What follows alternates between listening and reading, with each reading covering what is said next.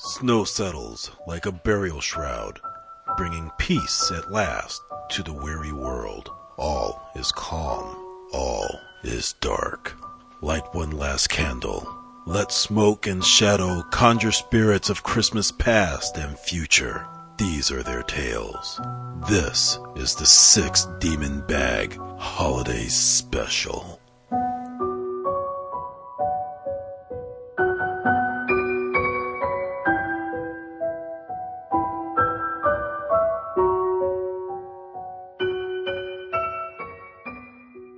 Blacker Than Coal by Jeff C. Carter.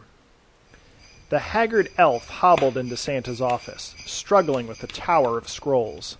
More names for the naughty list. She gasped. Curled parchment littered the furniture, jutted from groaning filing cabinets, and overflowed from a row of trash cans. Santa did not take his glacier blue eyes from the TV screen. Fox News was presenting its annual coverage of the war on Christmas. Of course they're naughty, Santa growled. They never get punished. They can be entitled little snots all year long and still get what they want from the Amazon.com. He smacked his pipe against his desk to knock loose a plug of burnt tobacco. Back in my day, children knew they'd better be good for goodness sake. When Santa Claus came to town, he didn't come alone. My companion Belsnickel would beat naughty children with a switch. La Père Fouettard would cut a liar's tongue out, and Frau Perchta would slit their bellies open and stuff them with straw. Don't even get me started on Hans Trap. the bestial monster, Krampus, roared with laughter until his tongue dangled down his black furred belly and slapped against his belt of iron chains. Kids today would really be shook by some bitch named Hans. Santa began refilling his pipe. I suppose you're right, Krampus. Not all of my old world enforcers would fit this modern era. Thankfully, we have you in charge of the situation. Krampus took a pull from his vape rig. Totes. Well, I'm meeting my agent for a juice. Later, Broseph. He rolled off on his hoverboard scooter, blowing a trail of peppermint mocha vapor. Useless ingrate, Santa hissed. Can't he see that he's been co opted by the liberal media? He's not scaring anyone. He's become a plush toy, another part of this Coca Cola polar bear bullshit. Santa dashed a pile of scrolls from his desk. The elf hefted the lid of an old steamer trunk up and dragged out a small, child sized dummy. I guess now would be a good time to start the auditions? Santa put on his bifocals and opened a folder containing a stack of headshots and resumes. Very well. Send them in. A woman in a tight green top and bicycle shorts padded into the office on bare feet.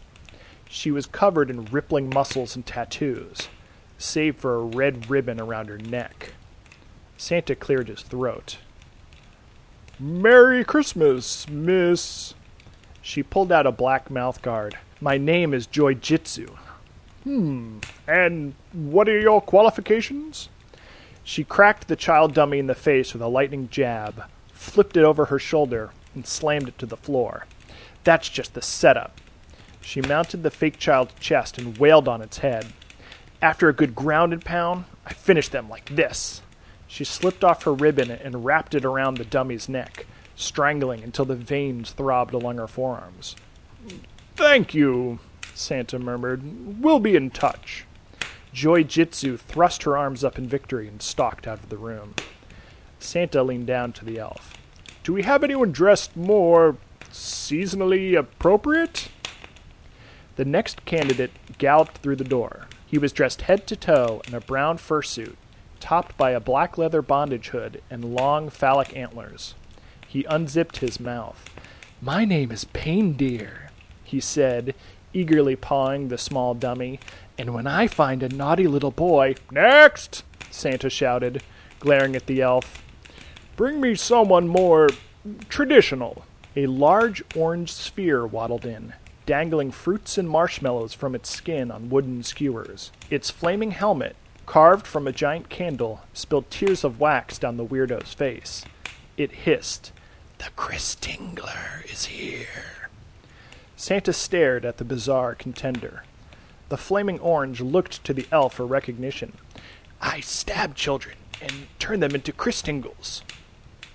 A Christingle is an orange with a candle in it. I know what a Christingle is, Santa said, but no one else does. Next! A man in a black cowl leapt inside and landed in a superhero pose. Santa sighed. Name. He looked up dramatically, revealing his black domino mask. In a gravelly voice, he said, They call me Black Friday. That was three weeks. Oh, never mind. Do your thing. The costume figure drew two Onyx credit cards from his belt and slashed into the dummy. I'm taking half. Off. Please send the next person in on your way out. Santa crossed his name off the list. The rest were no better. Frostbiter, Mistletoes, The Grim Reaper, Tinselectomy, Captain Clegnog, Candy Cane, spelled C A I N, O Tannenbomber, Figgy Blooding, Shark the Herald, The Advent Murderer, Jingle Belch, Holocaust, Snowmanson, Garish thugs, the lot of them, lacking all manner of character and style. He turned on Fox News and pondered his problems. The grids of angry talking heads changed from one segment to the next, but the digital red, white, and blue flag undulating behind them remained a constant presence. An idea began to stir. One might frighten a child with cheap gimmicks, but gimmicks go out of style. The role of enforcer required an icon, something timeless and mythological. A commercial for the midnight movie caught his eye. A serial killer in a Santa costume perched on a snowy rooftop, clutching a bloody red axe. Santa lit his pipe and puffed. A smile twisted the corners of his mouth, spilling smoke through the curls of his beard and mustache. Let Jeff Bezos deliver the presents this year. Santa would deliver the punishment. Visions of cruelty danced in his head. Naughty children lodged in chimneys, trampled by reindeer, or thrown shrieking from the back of his airborne sleigh. They wanted a war on Christmas. Santa would give it to them.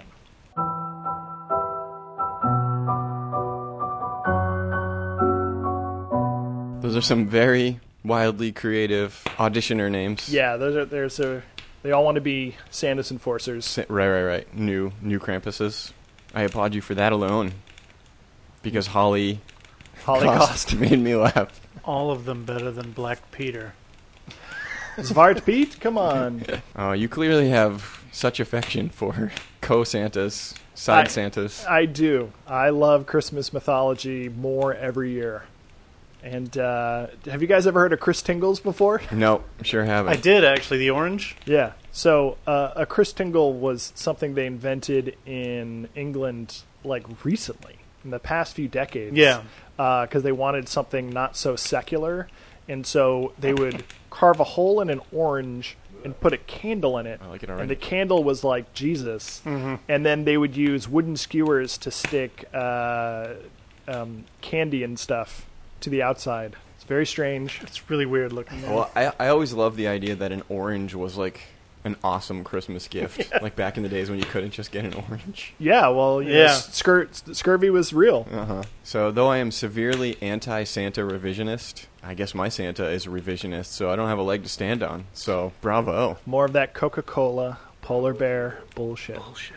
For me, the, the, the horror element of that is Santa watching Fox News and, like m- most Americans, you know, the graying American who just watches 20 hours of Fox News a day and their mind starts to melt.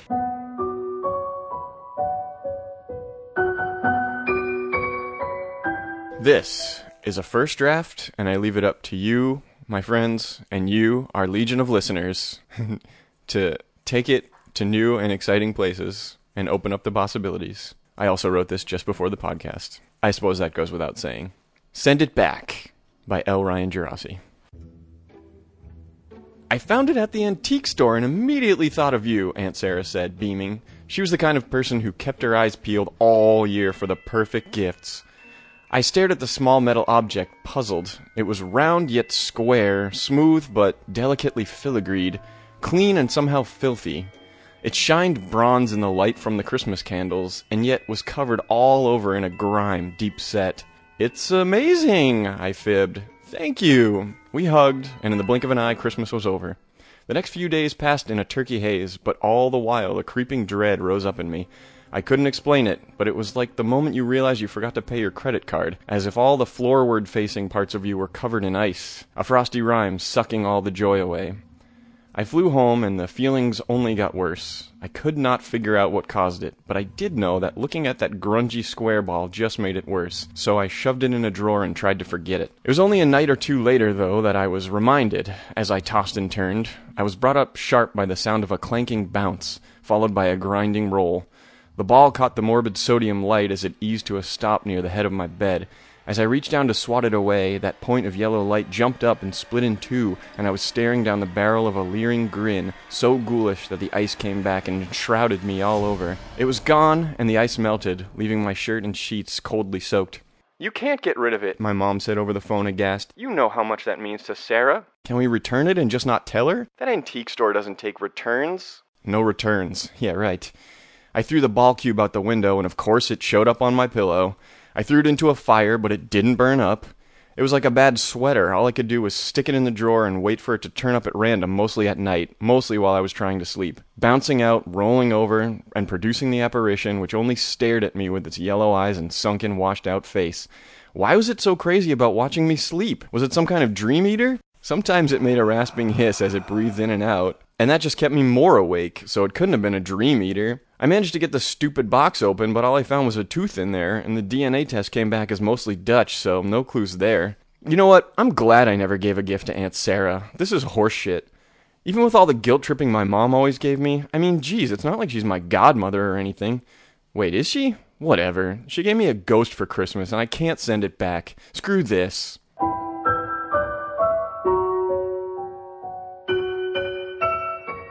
So I wrote the first half of that story yesterday when it was like obviously trying to be genuinely spooky, and I wrote the second half today when I just said basically screw it. Well, I think you're you're actually landed on a real holiday horror, the Which- terrible gift that you can't return. a terrible gift, the awkward uh, relationship, you know, with the aunts who don't know you but get you something. Like Ralphie's pink bunnies. uh huh. yeah, like that. that's a real thing you're hooked into there. And that's very funny. I liked it. I think you can uh, expand it and enrich the connection between gift and if you felt like it. But it was a mere ghost of an idea.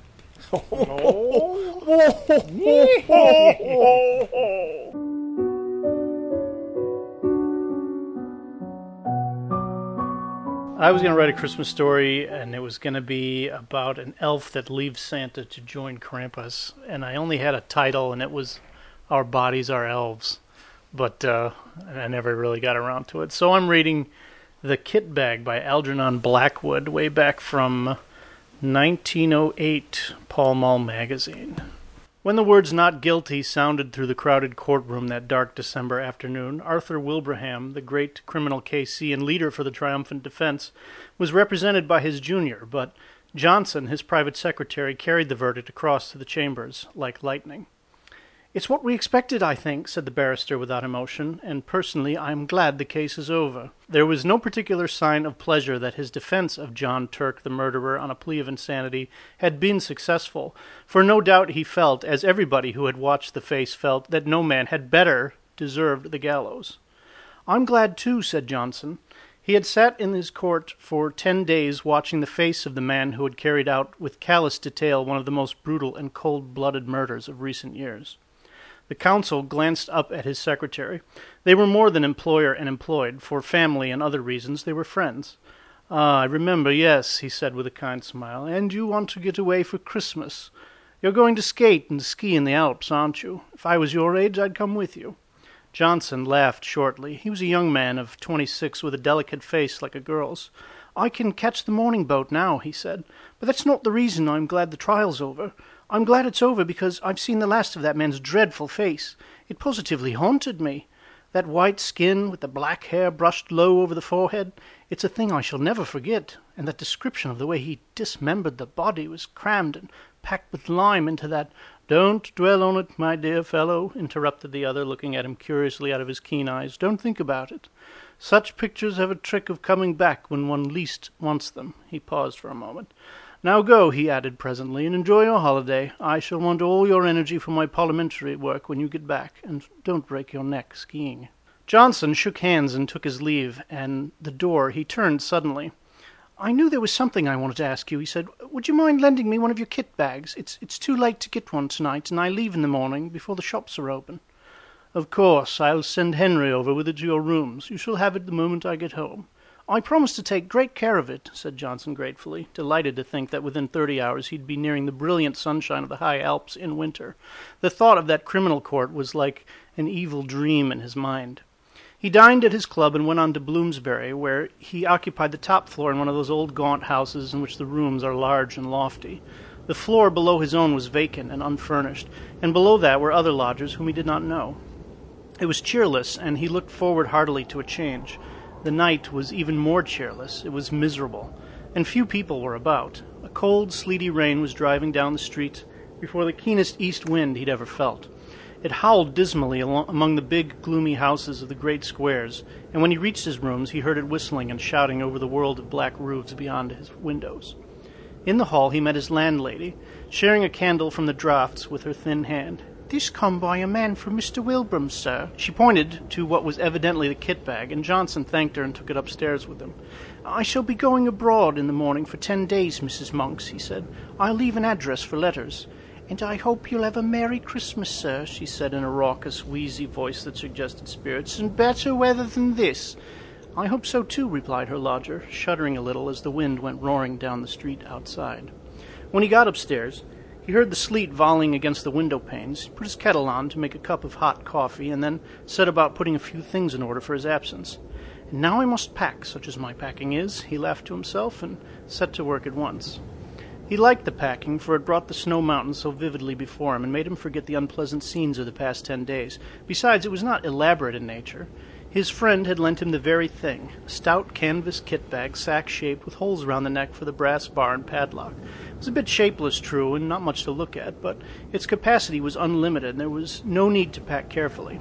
He shoved in his waterproof coat, his fur cap and gloves, his skates and climbing boots, his sweaters, snow boots, and ear caps, and then, on top of these, he piled his woolen shirts and underwears, thick socks, puttees, and knickerbockers. The dress suit came next, in case the hotel people dressed for dinner, and then, thinking of the best way to pack his white shirts, he paused for a moment to reflect. It's the worst of these kit bags, he mused vaguely, standing in the center of the sitting room where he had come to fetch some string. It was after ten o'clock. A furious gust of wind rattled the windows as though to hurry him up, and he thought with pity of the poor Londoners whose Christmases would be spent in such a climate, whilst he was skimming over snow slopes in the bright sunshine, dancing in the evening with rosy cheeked girls. Ah, that reminded him he must put in his dancing pumps and evening socks. He crossed over from his sitting room to the cupboard on the landing where he kept his linen, and as he did so, he heard someone come up the stairs. He stood still a moment on the landing to listen. It was Mrs. Monk's step, he thought. She must be coming up at the last post. But then the step ceased suddenly, and he heard no more. They were at least two flights down, and he came to the conclusion they were too heavy to be those of his bibulous landlady. No doubt they belonged to a late lodger who had mistaken his floor. He went into his bedroom and packed his pumps and dress shirts as best he could. The kit bag, by this time, was two thirds full and stood upright on its own base like a sack of flour. For the first time he noticed that it was old and dirty, canvas faded and worn, that it had obviously been subjected to rather rough treatment. It was not a very nice bag to have sent him, certainly not a new one, or one that his chief valued. He gave the matter a passing thought and went on with his packing. Once or twice, however, he caught himself wondering who it could have been wandering down below, for Mrs. Monks had not come up with letters, and the floor was empty and unfurnished.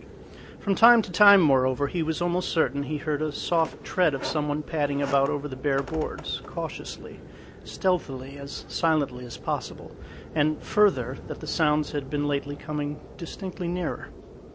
For the first time in his life he began to feel a little creepy. Then, as though to emphasize this feeling, an odd thing happened. As he left the bedroom, having just packed his recalcitrant white shirts, he noticed that the top of the kit bag lopped over towards him with an extraordinary resemblance to a human face. The canvas fell into a fold like a nose and forehead, and the brass rings for the padlock just filled the position of the eyes. A shadow, or was it a travel stain, for he could not tell exactly, looked like hair. It gave him rather a turn, for it was so absurdly, so outrageously like the face of John Turk, the murderer. He laughed and went into the front room where the light was stronger. That horrid case has got on my mind, he thought. I shall be glad of a change of scene and air. In the sitting room, however, he was not pleased to hear again that stealthy tread upon the stairs, and to realize that it was much closer than before, as well as unmistakably real. And this time he got up and went out to see who it could be creeping about on the upper staircase at so late an hour. But the sound ceased. There was no one visible on the stairs. He went to the floor below, not without trepidation, and turned on the electric light to make sure that no one was hiding in the empty rooms of the unoccupied suite. There was not a stick of furniture large enough to hide a dog. Then he called over the banisters to Mrs. Monk's, but there was no answer, and his voice echoed down into the dark vault of the house and was lost in the roar of the gale that howled outside. Everyone was in bed and asleep, everyone except himself and the owner of the soft and stealthy tread. My absurd imagination, I suppose, he thought. It must have been the wind, after all, although it seemed so very real and close, I thought. He went back to his packing. It was by this time getting on towards midnight. He drank his coffee up and lit another pipe, the last before turning in. It's difficult to say exactly at what point fear begins, when the causes of that fear are not plainly before the eyes. Impressions gather on the surface of the mind, film by film, as ice gathers upon the surface of still water, but often so lightly that they claim no definite recognition from the consciousness. Then a point is reached where the accumulated impressions become a definite emotion, and the mind realizes that something has happened. With something of a start, Johnson suddenly recognized that he felt nervous, oddly nervous, also that for some time past the causes of this feeling had been gathering slowly in his mind, but that he had only just reached the point where he was forced to acknowledge them. It was a singular and curious malaise that had come over him, and he hardly knew what to make of it. He felt as though if he were doing something that was strongly objected to by another person, another person, moreover, who had some right to object. It was a most disturbing and disagreeable feeling, not unlike the persistent promptings of conscience. Almost, in fact, as if he were doing something he knew to be wrong. Yet, though he searched vigorously and honestly in his mind, he could nowhere lay his finger upon the secret of this growing uneasiness, and it perplexed him. More, it distressed and frightened him. Pure nerves, I suppose, he said aloud with a forced laugh. Mountain air will call, cure all that. Ah, he added, still speaking to himself, and that reminds me. My snow glasses. He was standing by the door of the bedroom during the brief soliloquy, and as he passed quickly towards the sitting room to fetch them from the cupboard, he saw out of the corner of his eye the indistinct outline of a figure standing on the stairs, a few feet from the top. It was someone in a stooping position, with one hand on the banisters and the face peering up towards the landing. And at the same moment he heard a shuffling footstep. The person who had been creeping about below all this time had at last come up to his own floor. Who in the world could it be? And what in the name of heaven did he want? Johnson caught his breath sharply and stood stock still.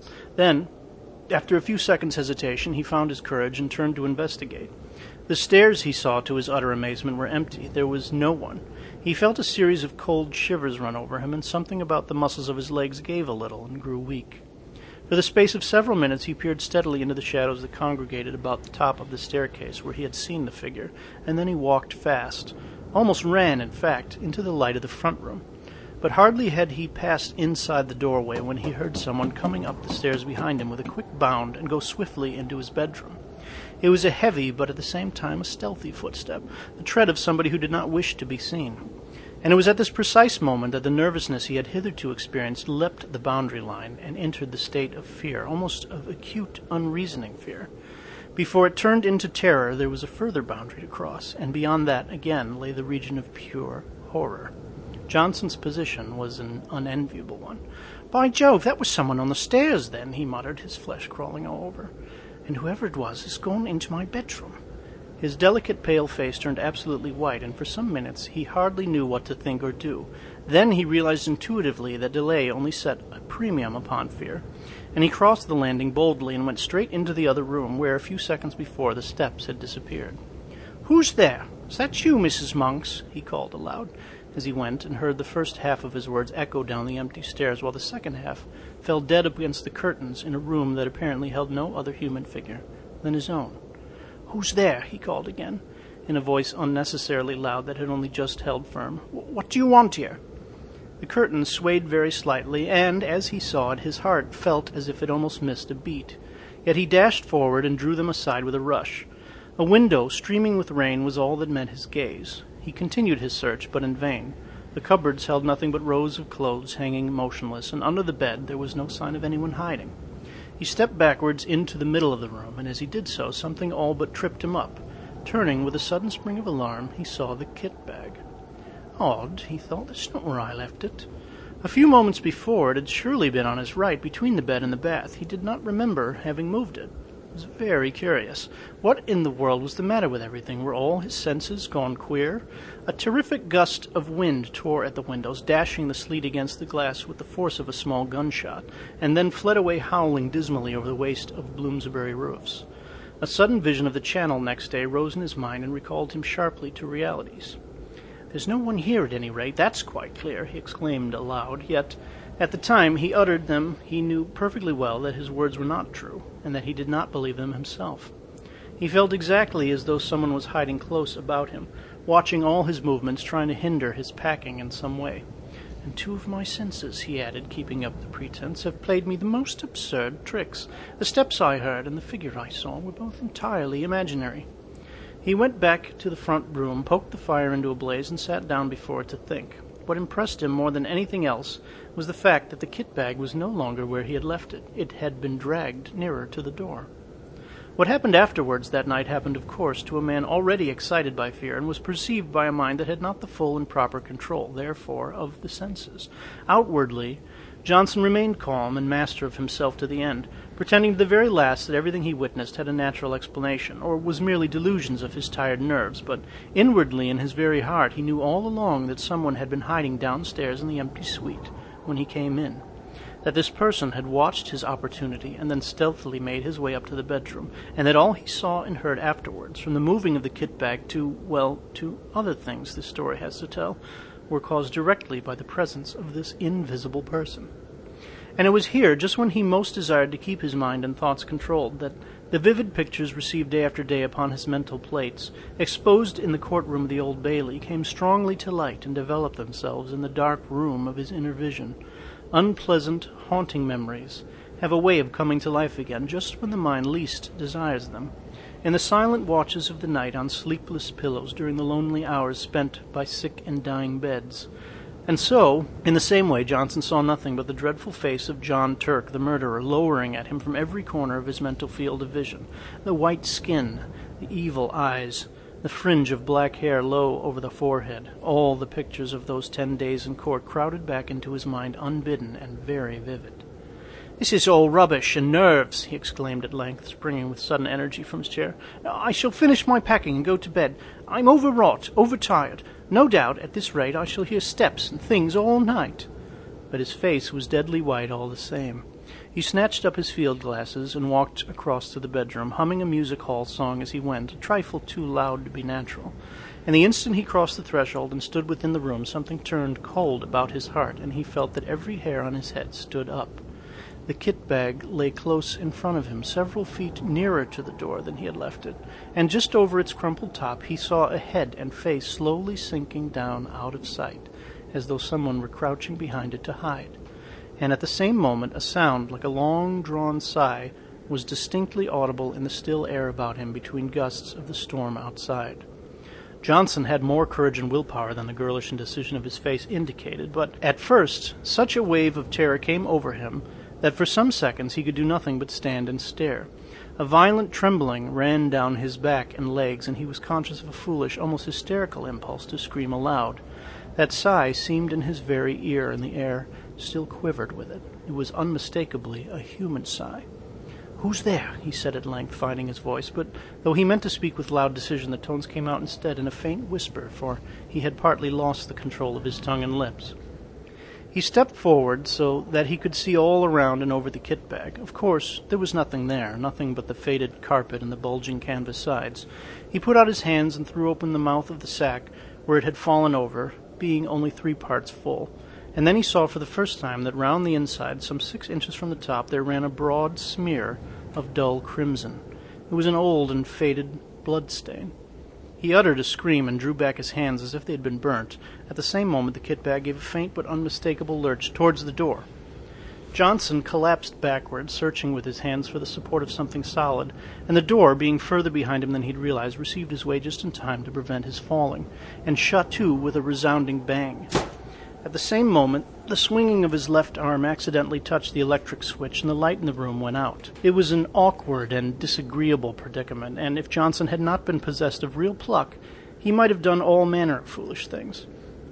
As it was, however, he pulled himself together and groped furiously for the little brass knob to turn the light on again, but the rapid closing of the door had set the coats hanging on it swinging, and his fingers became entangled in a confusion of sleeves and pockets, so that it was some moments before he found the switch. And in those moments of bewilderment and terror, two things happened that sent him beyond recall over the boundary into that region of genuine horror. He distinctly heard the kit bag shuffling heavily across the floor in jerks and close in front of his face sounded once again the sigh of a human being.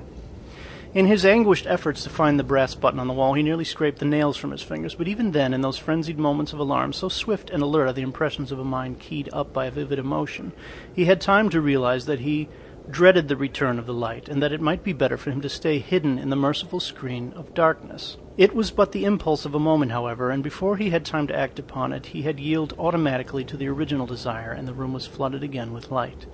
But the second instinct had been right. It would have been better for him to have stayed in the shelter of the kind darkness, for there, close before him, bending over the half packed kit bag, Clear as life in the merciless glare of the electric light stood the figure of John Turk, the murderer. Not three feet from him the man stood, the fringe of black hair marked plainly against the pallor of the forehead, the whole horrible presentment of the scoundrel, as vivid as he had seen him day after day in the Old Bailey, when he stood there in the dock, cynical and callous, under the very shadow of the gallows. In a flash Johnson realized what it all meant. The dirty and much used bag, the smear of crimson within the top, the dreadful stretched condition of the bulging sides. He remembered how the victim's body had been stuffed into a canvas bag for burial. The ghastly, dismembered fragments, forced with lime into this very bag, and the bag itself produced as evidence. It all came back to him as clear as day. Very softly and stealthily his hand groped behind him for the handle of the door, but before he could actually turn it, the very thing that he most of all dreaded came about, and John Turk lifted his devil's face and looked at him. At the same moment, that heavy sigh passed through the air of the room, formulated somehow into the words, It's my bag, and I want it. Johnson just remembered clawing the door open and then falling in a heap upon the floor of the landing as he tried frantically to make his way into the front room. He remained unconscious for a long time, and it was still dark when he opened his eyes and realized that he was lying stiff and bruised on the cold boards. Then the memory of what he had seen rushed back into his mind, and he promptly fainted again. When he woke the second time, the wintry dawn was just beginning to peep in at the windows, painting the stairs a cheerless, dismal gray, and he managed to crawl into the front room and cover himself with an overcoat in the armchair, where at length he fell asleep. A great clamor woke him. He recognized Mrs. Monk's voice, loud and voluble. What, you ain't been to bed, sir? Are you ill, or has anything happened? And there's an urgent gentleman to see you, though it ain't seven o'clock yet, and... Who is it? he stammered. I'm all right, thanks. Fell asleep in my chair, I suppose. Someone from Mr. Wilbraham's, and he says he ought to see you quick before you go abroad. And I told him... Show him up, please, at once, said Johnson, whose head was whirling, and his mind was still full of dreadful visions. Mr. Wilbraham's man came in with many apologies, and he explained briefly and quickly that an absurd mistake had been made and that the wrong kit bag had been sent over the night before. Henry somehow got hold of the one that came over from the courtroom, and Mr. Wilbraham only discovered it when he saw his own lying in his room and asked why it had not gone to you, the man said. Oh, said Johnson, stupidly. And he must have brought you the one from the murder case instead, sir, I'm afraid, the man continued without the ghost of an expression on his face. The one John Turk packed the dead body in. Mr. Wilbraham's awful upset about it, sir. He told me to come over first thing this morning with the right one as you were leaving by the boat. He pointed to a clean looking kit bag on the floor, which he had just brought. And I was to bring the other one back, sir, he added casually. For some minutes, Johnson could not find his voice. At last, he pointed in the direction of his bedroom. Uh, perhaps you would kindly unpack it for me. Just empty the things out on the floor. The man disappeared into the room and was gone for five minutes. Johnson heard the shifting to and fro of the bag and the rattle of the skates and boots being unpacked. Thank you, sir, the man said, returning with the bag folded over his arm. And can I do anything more to help you, sir? "Uh, What is it? asked Johnson, seeing that he still had something he wished to say. The man shuffled and looked mysterious. Pardon, sir, but knowing your interest in the Turk case, I thought you'd maybe like to know what's happened. Yes. John Turk, he killed himself last night with poison immediately on getting his release, and he, he left a note for Mr. Wilbraham saying he'd much be obliged if they'd have him put away, same as the woman he murdered, in the old kit bag. What time did he do it? asked Johnson. Ten o'clock last night, sir, the warder says.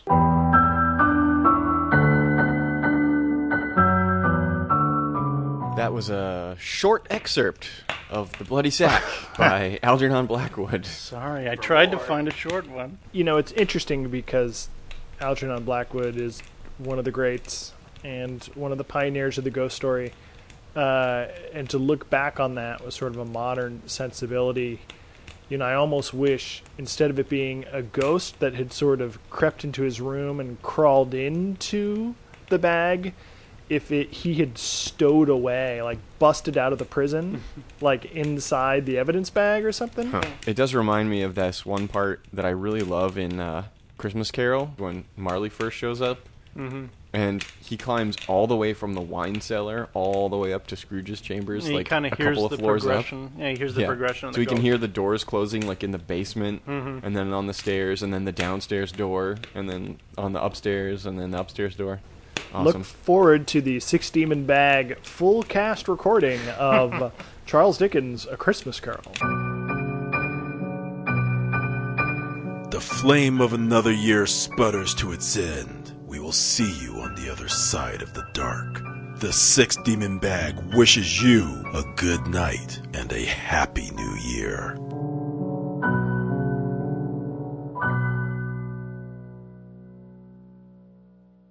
Do you want me to read something else? I could read something. Heavens no.